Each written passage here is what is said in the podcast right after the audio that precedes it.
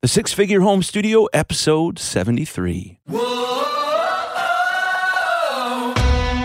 listening to the Six Figure Home Studio Podcast, the number one resource for running a profitable home recording studio.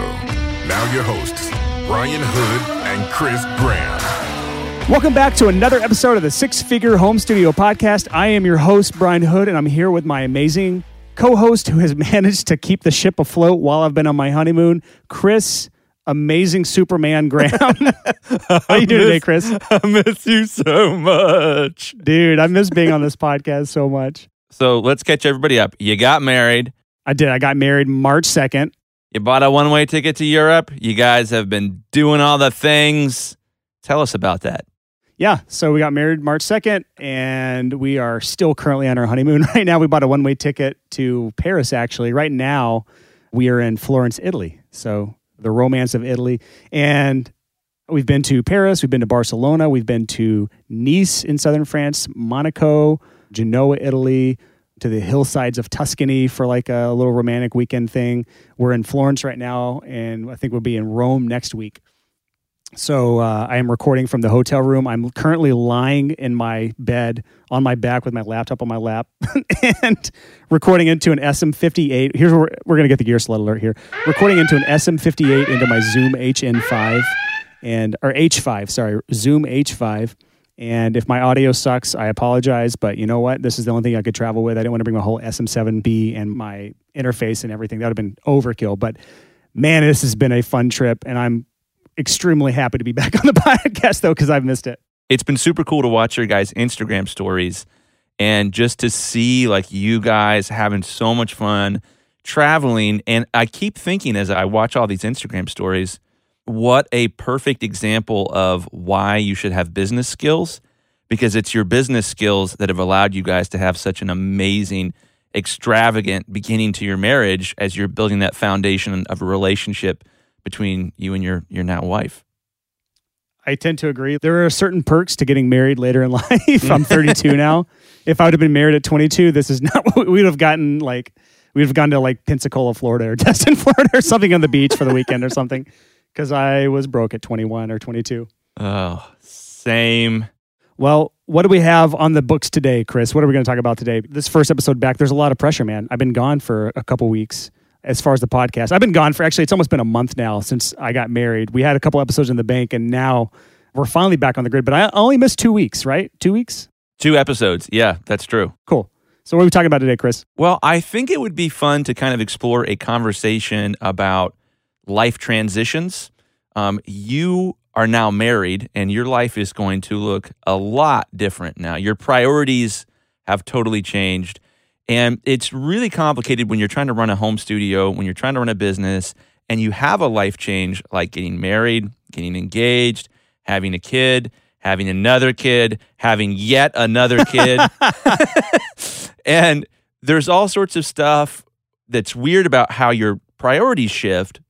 But as your priorities shift, you also have to be more disciplined to figure out how to not waste time. You know, this whole Pareto's principle and Parkinson's law that we talk about, the 80 20 principle, it's Pareto's principle.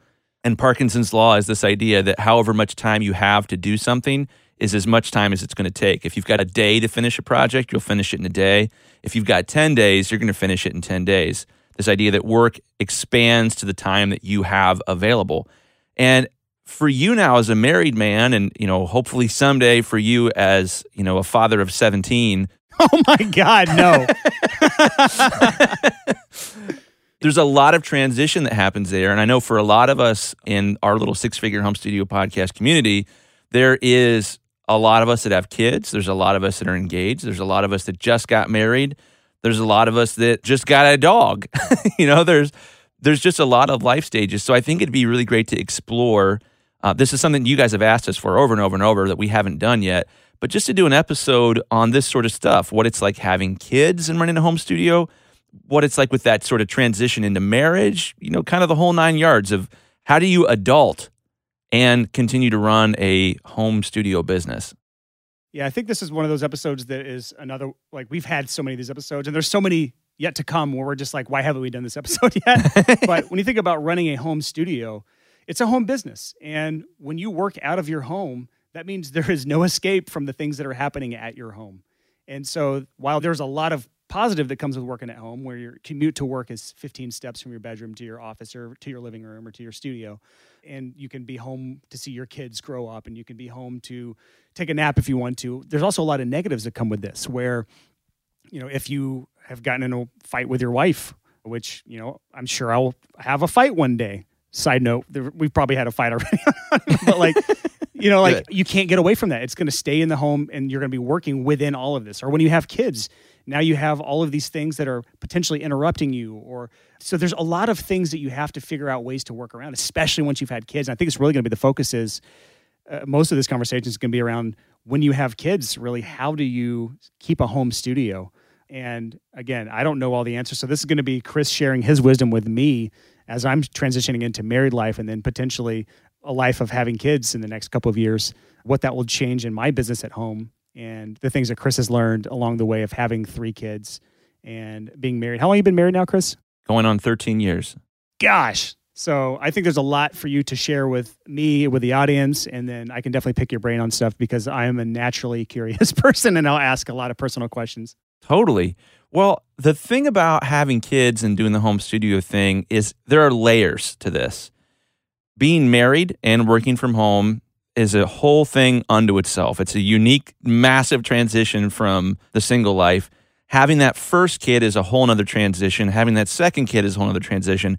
And you have to continually evolve. But I think the most important thing is if you're married with kids, you have to get the marriage part right first. Well, let's start there because I just got married, and this is you said this comes in layers. So let's start with that first layer of like you're married, uh, you're now living together, like she is, you know, she'll be nesting in my home when we get back from our honeymoon. and this is going to change a lot of things because I've never lived with another woman before in my life. I've had male roommates and I've lived alone for most of my life, but I've never lived with another woman. So like I've got to discover how that's going to work in my life, in my business, in my personal life, how that's going to transition into the recording studio and the six figure home studio and the podcast. And this is something that you obviously have already dealt with in your life. So what was some of the things that you saw whenever you finally got married and moved in together with your wife, how this affected your business. There's a book that my wife and I read when we were engaged called Love and Respect. And I didn't love the book as a whole, but I loved the concept of the book. And the concept of the book was a little bit generalist, but the basic idea was that a wife thirsts for love to be expressed, and a husband thirsts for respect to be expressed. And I don't think this, you know, sort of idea holds up 100% of the time. I was really skeptical the first time I heard that, but much to my chagrin, that has played out a lot in our marriage where my wife will be unhappy if she feels unloved and I'll be unhappy if I feel disrespected. And I know like there's this initial inclination of like you sound like a really conservative D-bag, man. like that sounds really weird. That sounds like some southern misogynistic horseshit right there. It does. And so I don't say this from a misogynist point, but just from a like men are different than women and women are different than men. So one of the ways that's played out for my wife and I is we have struggled with boundaries with working at home. Which by the way, go back to episode number 10 where we talk about keep clients from ruining your life from using these seven boundaries we talk about the boundaries with your clients, but now we're talking about the boundaries with your wife, right? Is that what you're kind of going into here? Right. And this is a two way street. This is not about like, Brian, you need to go home and erect walls to protect your business. Like the most important thing is to protect your marriage. In my opinion, if you build a successful business, but you wreck your marriage in the process, who freaking cares? It's not worth it. And so the big thing that we've struggled with, my wife and I, is I would be home working and then she would pop her head in and be like, "Hey, could um you do this for me real quick?" And there would sort of be this idea like, "Well, you're here, you're available." And that would be a problem for me because I would immediately feel like I'm trying to provide. Don't you oh, I feel disrespected. And I, I, it's so weird when you get married that your identity is so much more tied to your spouse like the next morning like you wake up after being married and those sort of things that might not seem like a really big deal when you're dating suddenly just get a lot more personal. One of the things that's been so important for us is to have really clear boundaries. And one of those boundaries that we have is if I'm in the studio, nobody knocks on the door. That if you want me, you text me. You pretend that I'm actually not at the house. And that sounds intense, but I want you to imagine, you know, if you're like a single guy working from home or a single girl working by herself, I want you to imagine adding two cats, three kids, and a spouse to that. Like it, it's complicated. It's really complicated. And in order to keep things running smoothly, and in order to maintain flow state as an artist, as a whatever type of engineer you are, you have to have these sort of really clearly defined boundaries. And I think the biggest issue that you'll have, Brian, being married is unspoken expectations. Either you'll have an unspoken expectation of Megan or she'll have an unspoken expectation of you. And then you're not going to meet her unspoken expectations or she's not going to meet yours. And that's typically where the stupidest fights start. And so I think it's really important to communicate hey, uh, when I'm working, make sure you text me before you come and get me. Like, don't knock on the door. I feel like this is going to be not a huge issue for us as far as like putting boundaries in place because we actually both have hours we have to work and we have things that we have to get done. We have our own deliverables for our own businesses. And so we we need each other to leave each other alone for large chunks of time. But I will say like from what I've gathered in my short marriage, like this is a conversation that has to happen. It's not like, oh, I heard on the podcast that Chris said that he has these boundaries in place. So I'm going to go tell my wife from now on, you don't knock on my door while I'm working. like, I feel like that's a recipe for like a huge, huge argument and the potential for your spouse to hate our podcast. Well, I think it's a good conversation to start with like, hey, I'm working at home, you're working at home. Let's talk about ways I can serve you to make this as awesome for you as possible, and vice versa. Let's figure out some really simple ideas that can help simplify this. Because when you get married or have kids or whatever it happens to be, your life gets more complicated and your success gets harder as your life gets more complicated. So, mostly this is about simplification. So, one of the things that's tricky as well is you now have a mother and father in law. And Megan now has a mother and father in law. And you guys are having the advantage of being like old and wise now that you're married, as opposed to Allison and I were both very young and very stupid. And it gets tricky in the exact same way where your wife might have a type of relationship she was used to with her parents that now might be a little weird with you two living together, or vice versa. And I think this whole expectations idea really applies to the in laws thing as well. Well, all the things we're talking about are going to contribute to your work because if your life gets hectic, if your life gets stressful, your work's going to go downhill. So, getting this sort of stuff ironed out early is really, really helpful. So, one of the things that we do, we call it EA, and EA stands what? for it stands for expectations in advance. And this idea that you communicate, hey, I have this expectation that you guys would maybe show up on Christmas Day for dinner um, at this time, and it's like October that I'm communicating this expectation.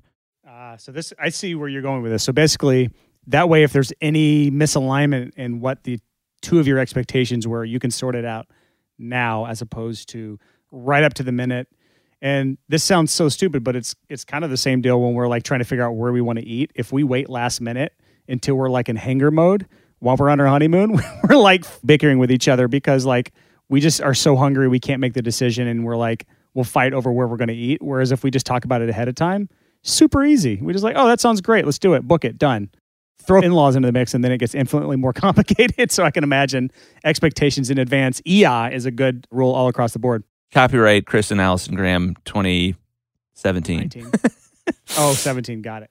So, what I'm trying to do here for us as an audience and for you, Brian, is 80 20 confrontation in your relationships. And the 80 20, I think most confrontation is related to expectations that weren't communicated, let alone that weren't communicated in advance. This is just as relevant once you have your first kid. Once you and your spouse have a kid, there's different expectations. There's different norms that both of you have that if they're not communicated, it can cause some problems. So, kind of case in point, like going back to pre kids for Allison and I, I used to be a touring musician and I was out. Where was I? I think I was in New York City and it was February 13th. Well, actually, I was in New Jersey. I was right outside of New York City. It was February 13th, first year of marriage. We'd gotten married like two months before. By the way, this is the day before Valentine's Day, if I'm doing my math correctly, correct? Yes, it's the day before Valentine's Day. I think you can see where this is going.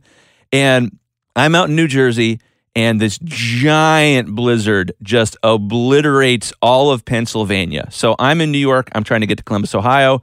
That's basically a nonstop drive across Route 70 in Pennsylvania. And I'm thinking, well, crap, tomorrow is Valentine's Day. I'm a newlywed. I probably should go home. and I had a Subaru, and I love Subarus. They're sponsoring our podcast now. They gave me a free car. I'm just yeah, kidding. right. I wish. And so I had a Subaru all wheel drive monster of a station wagon. And I was like, you know what? Screw it. I'm going. So it was like eight inches of snow on the highway, unplowed. But a Subaru, that's not a big deal. Eight inches of snow is like no snow. But it was like me and trucks. I was the only car on the road. Total like pedal to the metal, made it all the way home, got there, totally like crashed and fell asleep right when I got home. And my wife and I got in this big fight the next morning because she had an expectation that she was going to like wake up to flowers and chocolates and all the things. And my expectation was I, I like drove through a dangerous blizzard to be here. I didn't have any time. And her expectations weren't communicated in advance, but neither were mine. And we got in a big fight about that.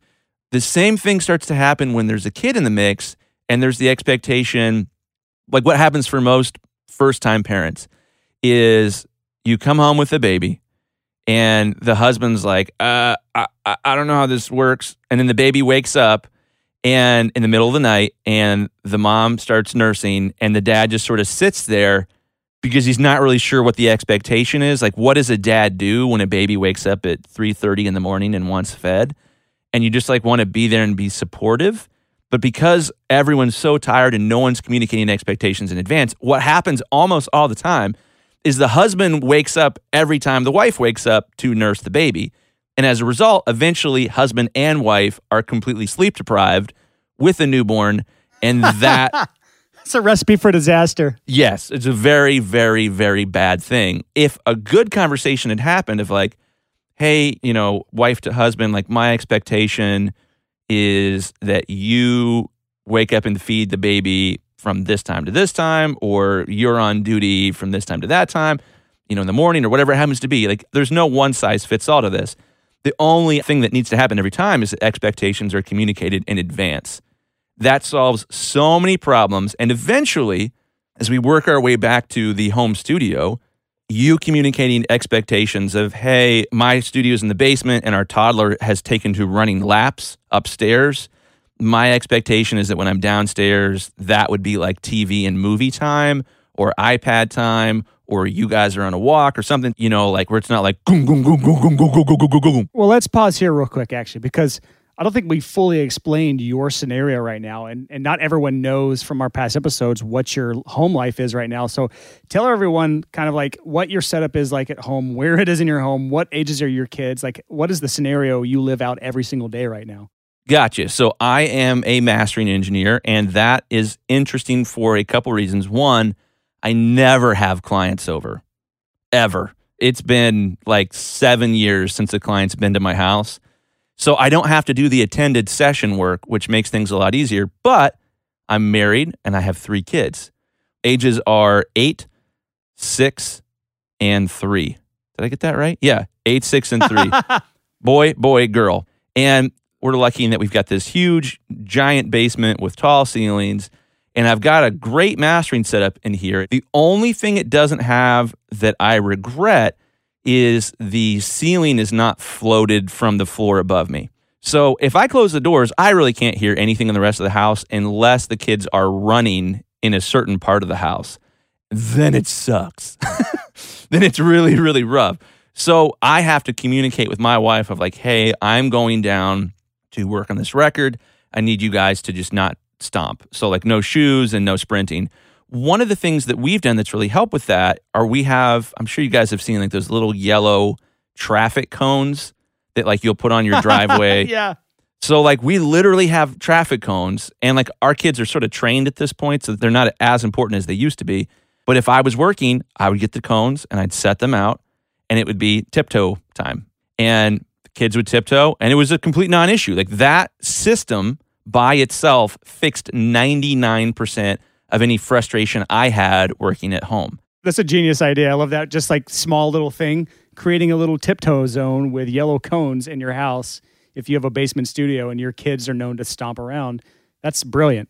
Super huge. One of the other things that I think is tricky for most of our audience is that for most of us, we're probably not mastering. For most of us, it's production work, it's mixing work. There's probably somebody coming over to record sometimes. I was going to ask about that. What would your family think about you having clients in the studio? Because I know not everyone has the luxury of getting their clients online, doing all the work at home with no clients ever interacting in person. Like a lot of people be very uncomfortable with three kids and a wife to ever have clients coming over to their personal residence. What do you say to that? You guys are not going to like this, but my thought is if you need to have clients over, then you should get an office. At a certain point, once you have kids, having clients over to the house is really challenging. That's going to put a lot of stress on your relationship with your spouse. If you're like me, you're going to be an asshole because you're stressed. you're going to have patience issues.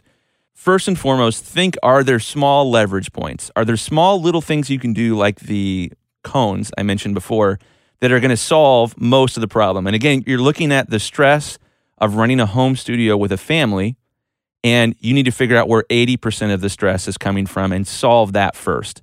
Usually you're going to be like, oh, 80% of my stress is the kid is running around in a circle above my head. If I can fix that, then all of a sudden everything gets a lot easier. So I would approach it like that. But what you eventually will probably find if you're doing client work at your house is that finding a small, cheap space that's close to you I think you might be surprised at how affordable that can be in most parts of the country. If you're in like New York or Los Angeles or something, yeah, that's going to be really expensive. But for most people, like you got to think about Hitsville. We talk about Motown all the time. It's a garage, it's a house with a garage on it. You might have a lot more success converting a garage or getting there are a bunch of companies now. I've been trying to land them as sponsors for a while, but there are a bunch of companies who specialize in creating tiny homes. So they build basically a really, really nice modern shed in your backyard. If you own a house, or even if you don't, these are movable in most cases, where you can have something in your backyard. It's three to 500 square feet. And most of the time, if you do that, you can still have a home studio, but your local municipality, wherever you happen to live, has different laws for small structures that are not attached to the ground. So if you have one of these studio sheds is one of the companies that makes pretty cool stuff. If you get a studio shed that's below a certain number of square feet, you don't need a building permit, nor do you have to pay more property tax for a quote unquote improvement to your land. That's huge. It's super interesting and I really think that a lot of people moving forward as this home studio business thing explodes, that a lot of people are going to have some sort of standalone, smaller facility in their backyard that accomplishes what they're looking for. From my perspective, I've seen, I just got married. I don't have kids, so I can't speak to this from personal experience, but I have the unique perspective of seeing thousands of people's experiences online by running the six figure home studio and just from the friends that I have around Nashville. And I've seen people make this work. I've seen people uh, that are still, they have two or more kids. They still work from home. They still have clients coming into their home to record. But every single one of them that I know have their home separated from their studio, even at home, whether it is a segmented part of their house where you can't access the actual home from the studio, or whether it's a separate building behind the home, or it's a basement that's completely blocked off from the upstairs. One of those things are usually the case if you have kids. And I think that's the only way I would still have clients coming home to my studio if I had kids. I don't think that I would feel comfortable bringing bands into my house with kids simply because, like, a lot of band guys that I've worked with are, They're uh, weird. Are potty mouths. They're weird potty mouths. at best case scenario, they're a potty mouth. A lot of times, you know, there can be even more weirder issues with that. And a lot of times, like the guys that are trying to make records are younger, they don't have kids. And to be like in a building with children can be very uncomfortable for them. Yeah, it can kill the vibe. Yeah, it can kill the vibe. And I love what you're saying about segmenting the house. If you are in a situation like we are, we have a walk out basement. So if I were having clients over, there's plenty of room here if I were doing production to build, you know, a floated floor, you know, floated ceiling, the whole like room within a room thing, and put a bathroom in the basement and have clients walk around the back and come in the basement. A long time ago, that is what we did, you know, when I was kind of still in production mode. And I think this is again back to the 80 20 principle. If you're in a situation where the only thing keeping you from segmenting off part of your house is a bathroom, then build a bathroom. If the only thing that's keeping you from segmenting off a part of your house for your business is a door, then build the door. So there's a lot of things that you can think about where the solution might not be, oh my gosh, we need to spend $2,000 a month on rent and then we have to build out this facility and I don't own the building that it's in. So if we ever lose our lease, oh my gosh, we'll lose everything. You don't have to make that jump. It might be as simple as putting another door so that the side of your house can be you know, sectioned off from the other side, especially if it's just like an external grade door. So, one of the things that I would recommend is thinking about your studio as if it's an Airbnb. Could you completely shut it off and rent it out? And if that's the case, your life is going to get a lot easier as far as keeping the two things separate. And you also have a fallback plan, which is if the studio business isn't doing so hot, you can put that section of your house on Airbnb and make a little cash on the side.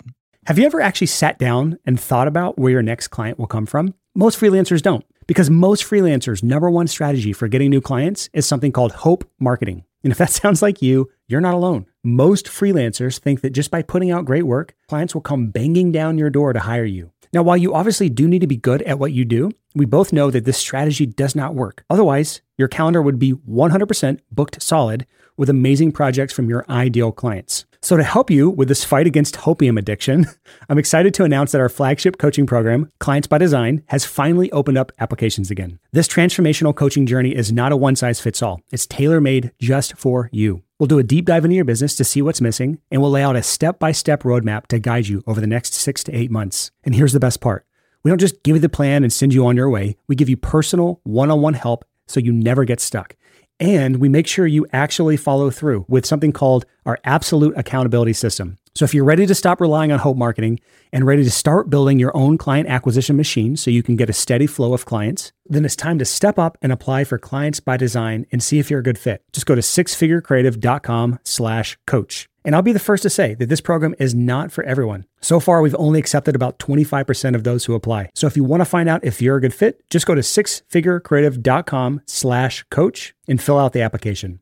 Now here's our show. I can tell you from experience, my studio that I had downtown, or I still have, I live in it now, but I moved out of it for a couple years because I was only doing mixing work and I could actually make more money from the building as an Airbnb than I could as a studio. So I was double dipping. I was making the Airbnb money and I was doing mixing work and it was amazing. So that's definitely something to consider because Airbnb is completely passive while studio is completely active work and something to consider. One other thing that comes to mind as you're talking about all this stuff, by the way, Chris, is the expectations in advance thing again. I know a lot of people, they hesitate to have clients over simply because they haven't communicated expectations with the wife or the spouse because they just assume that they wouldn't be okay with it and they haven't actually talked about it. Or even worse is they have clients over all the time and they've never had the conversation with their spouse of whether or not this is something they should continue to do or that she or he even feels comfortable with.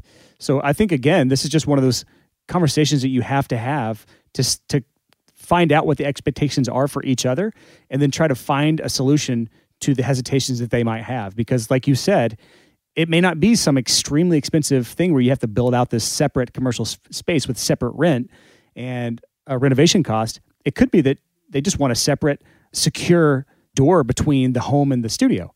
And that's all they need to feel safe, or maybe a security system or some cameras. You know, there, it could be a very simple solution that costs hundreds of dollars instead of thousands or tens of thousands of dollars. Right. And so everything we're talking about, I 100% agree with absolutely everything you're saying. Everything you're talking about comes down to two things communication, and creativity. Are you creative enough to find a way to make it work without taking on a bunch of extra stupid liability? Liability meaning each month you owe somebody money as a result of the decisions you've made. And then the communication piece is this idea of having the guts to sit down and have a hard conversation with your partner.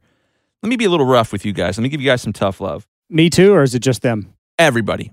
But I'm not nervous about this for you at all. Like, this, Okay. this is, you can shut your ears off for a minute while I say this because this is not for you. If you struggle with the courage to sit down and have a tough conversation with your partner, I have not great optimism about your success in business. You have to get this right first. You have to have the type of relationship where you can sit down and say, Hey, I've been a little uncomfortable with this. Is there a way we could make this easier on me? Or, Hey, it seems like you've been a little uncomfortable with this. How can I make this easier on you? If you're not willing to have those conversations with your significant other, stop listening to this podcast and go start listening to like marriage podcasts instead because that's your biggest issue. That's the thing that you need to fix because that's what's going to do in your business in the long run because you have to be supported by the person that you are married to to really make this work over any period of time. And I could be wrong here. There could be some exceptions to this rule, but I am not smart enough to conceive of a world where expectations in advance and real communication is not the foundation of the life that you're building.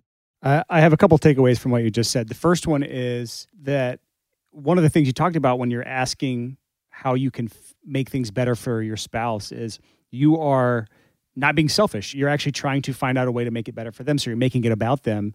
And I think that's super important when it comes to problem solving is not just saying, hey, how can you make this better for me? That to me is like a very selfish way to to do this sort of stuff. And I'm guilty of doing that myself. I'm not saying I'm impervious to this. But, anyways, the second thing I noticed is if you're unwilling to have these sorts of hard conversations with your spouse, you're probably not having these sorts of hard conversations with your clients. And you're probably not setting expectations with your clients. And all of this stuff is interconnected. Like, if you can have a good, healthy marriage, you can probably have a good, healthy business that you enjoy instead of just letting life happen to you through your marriage and just letting whatever currents in the world take you down certain ways in your marriage and in your business, that's where you wake up one day and you're like, where the fuck have I been going my whole life? I hate this. Or where have I been going in my business my whole life? I woke up and I hate doing this now. I've been guilty of this in my past with my business stuff where it's like I woke up and I just, I hated doing certain things. And so it sometimes takes a lot of intention and a lot of hard conversations and a lot of hard thinking and introspective thinking where you're looking at yourself through a critical eye in order to get to where you're trying to go. And that sounds kind of dumb and I guess kind of hippie ish, but I still think in my head, at least, that sounds right. I love that. And so let's crank the awkwardness up just a little bit. oh, I love when you do this, Chris. I'm not addressing you and your wife here, but one of the best areas to begin this conversation is in the bedroom. Ooh, girl, talk to me. Mm-hmm. So if you have a relationship with your spouse where you're not comfortable saying, "Hey, I like this," I don't so much like that, and your spouse isn't comfortable saying, "Hey, I like this," "Hey, I like that," and we're talking about sex here, y'all. SEX. sex if you're not comfortable with those parts of the conversation that might be a good place to start because getting in a place where you are comfortable knowing that you are unconditionally loved and that your spouse feels unconditionally loved by you that's a great place to start the benefits to communication are substantial in the bedroom they are quite substantial and so no matter what your position in life this is always a great place to start because true communication and true love, I think unconditional love is that you can be in a position and say, Hey, I don't really like this, whether that's in the bedroom or somewhere else. And if you have a good relationship, you can present that in a way where your spouse is like, Oh, okay, I didn't know that. Without getting offended. Yes. What's tricky, and especially for like young couples, is that if you communicate that poorly, and as audio engineers, we're like the worst in the world at this of like, Absolutely. hey, I don't really like it when I wake up in the morning and uh you left the bathroom door open. Like if you just communicate like a jerk like that, it's not going to go well. But if you do it in a compassionate way and especially if you make it about them, hey, it, I'm kind of feeling like maybe you don't like when I leave the bathroom door open. Is that like, is that a problem for you? Oh, you hate that. Okay. In your house, the bathroom door was never left open. Uh, in mine, we always left it open so that you never wondered if you were walking in on somebody in the bathroom. Oh, okay, gotcha. All right, we're on the same page. And I've just noticed just communicating those sorts of things with my wife so far, just on our honeymoon. Because when you're traveling together on a honeymoon for this long, like you're going to get on each other's nerves. It is inevitable at some point, and a lot of times it's just from you start having those conversations and realize that each of you had different perspectives on the same exact thing that caused friction. And once you talked it out, having an open conversation like that, it cleared the entire thing up, and that was no longer a friction point. That's awesome. Well, let me transition this. Let's talk about the kids thing. Yeah, I think that's a huge part of this for everybody. This is definitely for you, Brian, for the future. I've had a lot of people reach out, mostly through Instagram. Chris underscore Graham, G R A H A M. It tends to be the place I have the most conversations with people that listen to the podcast. And I've had a lot of people reach out and ask questions about, like, dude, how do you dad? Yeah, we actually had an email about this that I got right before this episode. We started talking that has spurred this whole episode. Actually, Yeah. I can't find the email on my phone, but it, if you emailed me recently, it was probably you. So, yeah, the idea here is how do you home studio business and dad at the same time or mom at the same time? And here's my best advice on this you first and foremost have to have a good marriage. And then after that, you have to be good parents.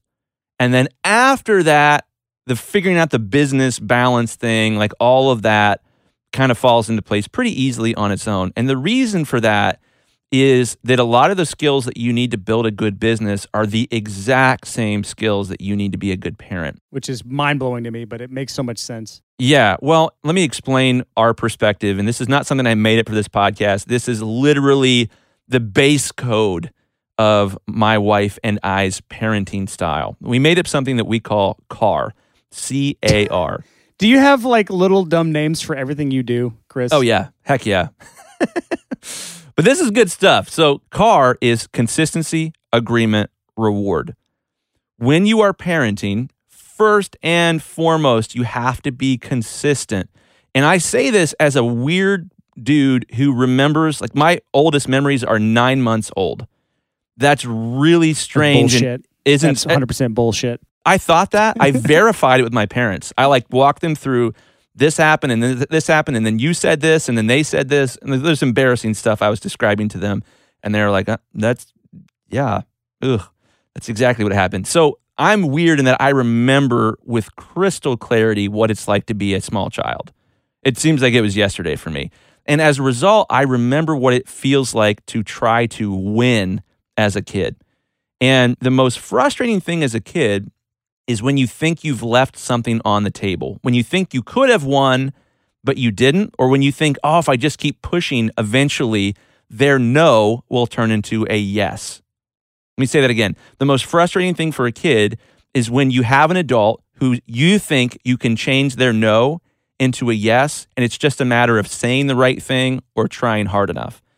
As you can imagine, a child who believes this is a complete pain in the ass. Okay, they are really difficult to be around because they're frustrated, they're exhausted, and they're just trying to turn your no into a yes. Now, the reason that a kid tries to turn your no into a yes is because they think they can. And the reason they think they can is because they have already in the past. What you're saying is if you can stay vigilant through your entire life and never one time turn a no into a yes or a yes into a no, then are you just trying to tell me that it makes parenting easier because they won't argue with you as much? so much easier. And so, not to get religious on you guys again, um, we, I've been doing a lot of Bible quotes lately.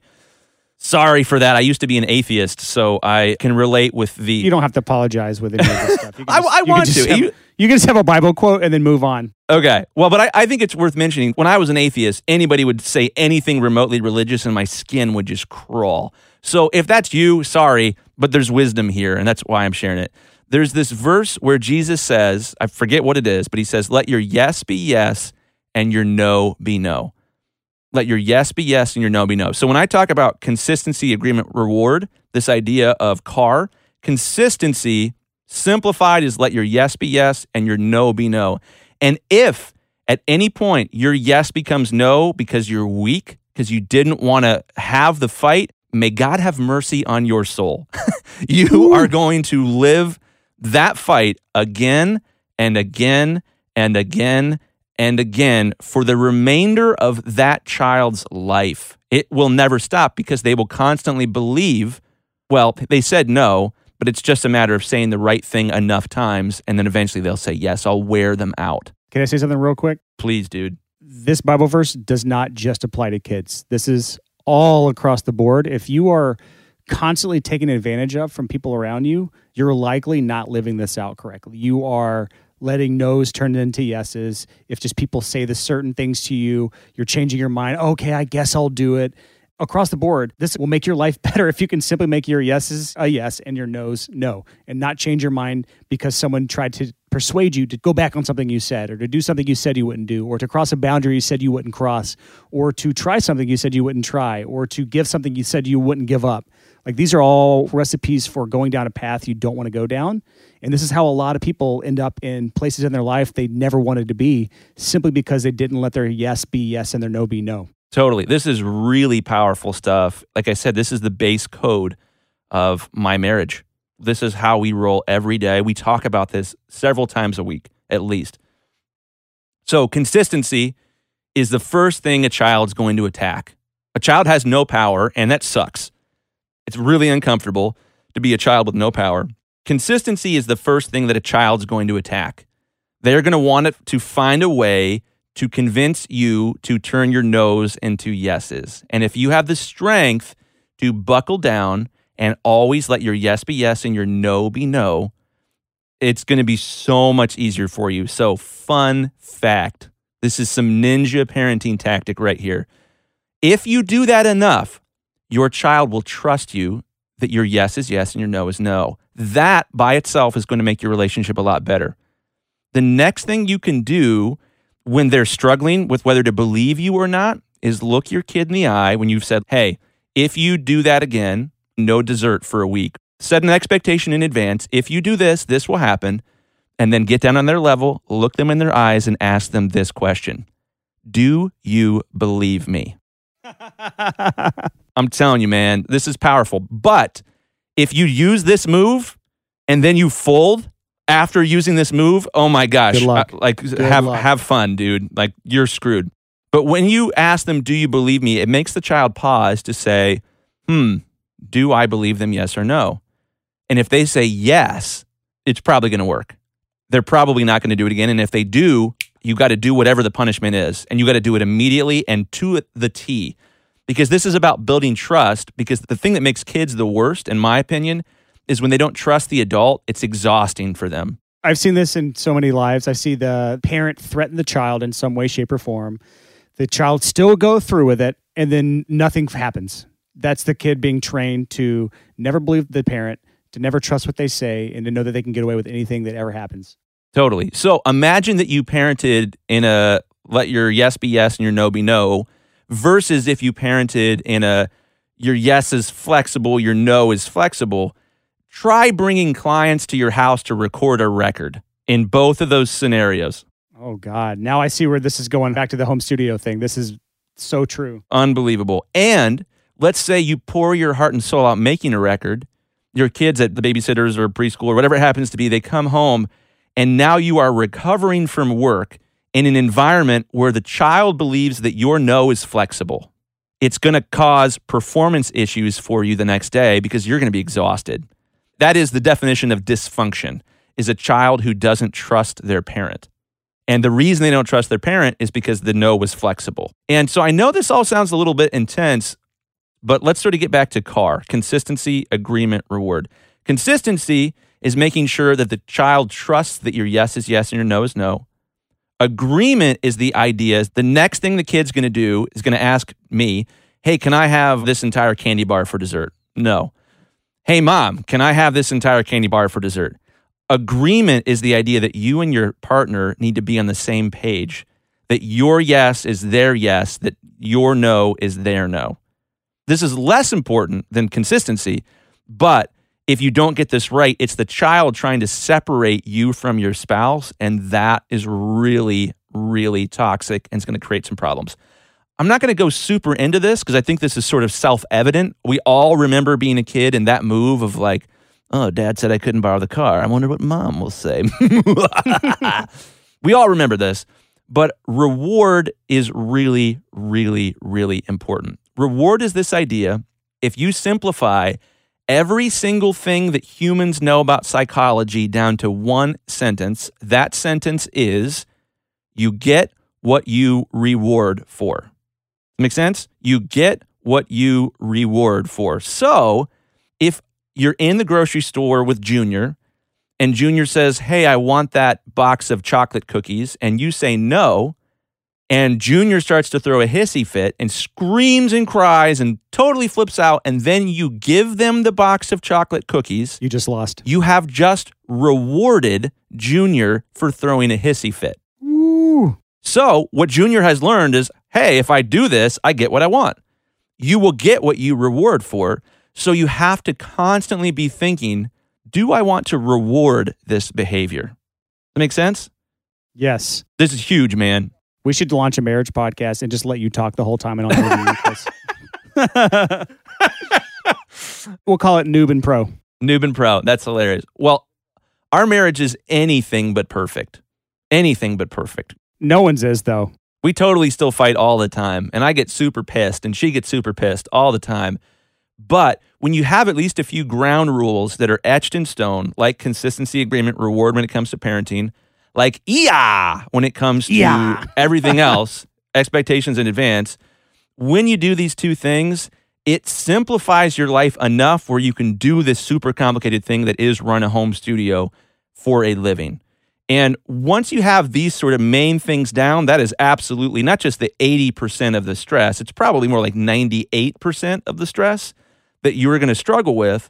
And then you can start to have some consistency in your work life to know that I'm going to sit down, I'm going to do work, it's going to go well, and then I'm going to finish, and then I'm going to go hang out with my family. That's kind of the message of this whole episode is like if you are trying to work anywhere, even outside of your home, and you have just a train wreck of a home life, it's infinitely more difficult to have a successful business when your life at home is toxic and your kids are running the house and you can't agree with your spouse on anything and the kids are stomping around. And if you try to work from home in your home studio with that same environment, it's infinitely more difficult. So I think just this foundation of a healthy marriage, a healthy home life, having a good, healthy relationship with your children and your spouse, and the three of you together are all unified. I think this is really the recipe for having a successful business that you're running from your home. And I think without that, I can't imagine trying to have a marriage that I'm keeping together, a business that I'm running, and trying to have multiple kids in the equation. I can't imagine how complicated that can get, especially if you don't have these sort of, I hate to just like simplify it in an 80 20 principle way, but without having these little things in place that we talked about, like I think it's so much more difficult without that. So I really appreciate picking your brain on these topics because I've definitely taken a lot away from this as a newlywed. That's awesome, man. Well, that makes me happy and feel all warm and glowy and fuzzy inside. Well, I think this is really cool for you guys if you guys haven't thought about this stuff for two reasons. One, you have a gas tank. Gear acquisition syndrome. No, a gas tank is in like your emotional fortitude, your energy to do good work, your ability to make decisions. When your gas tank is empty, you're a loser. All of us are.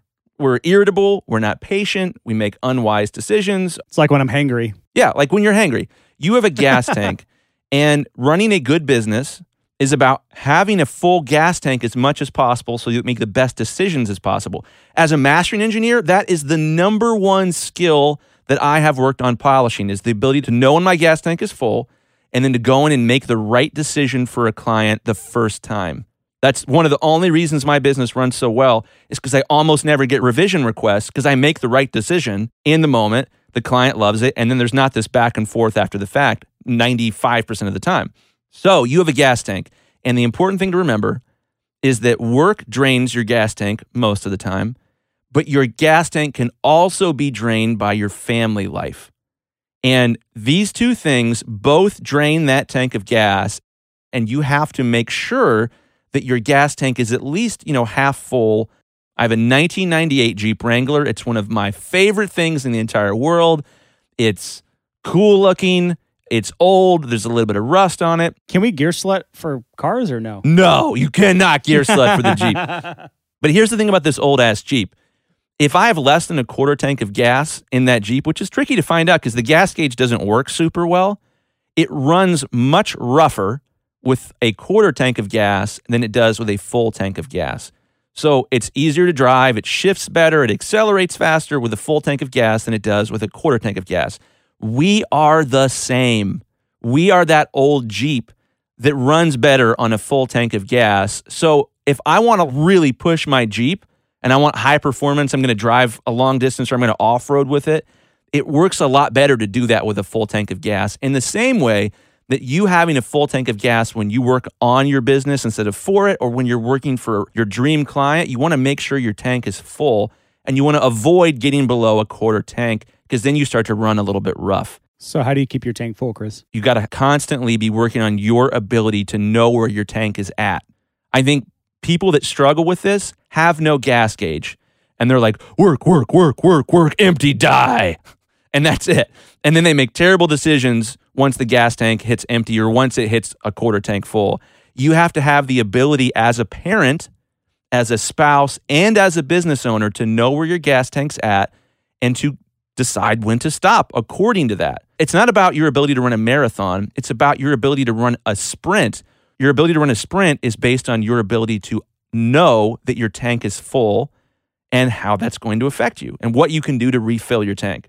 And I think if you stick with the car analogy, a car that's been tuned up, a car that's been taken care of is going to get a lot better gas mileage than a rundown piece of shit car that's never been worked on that had no maintenance on it.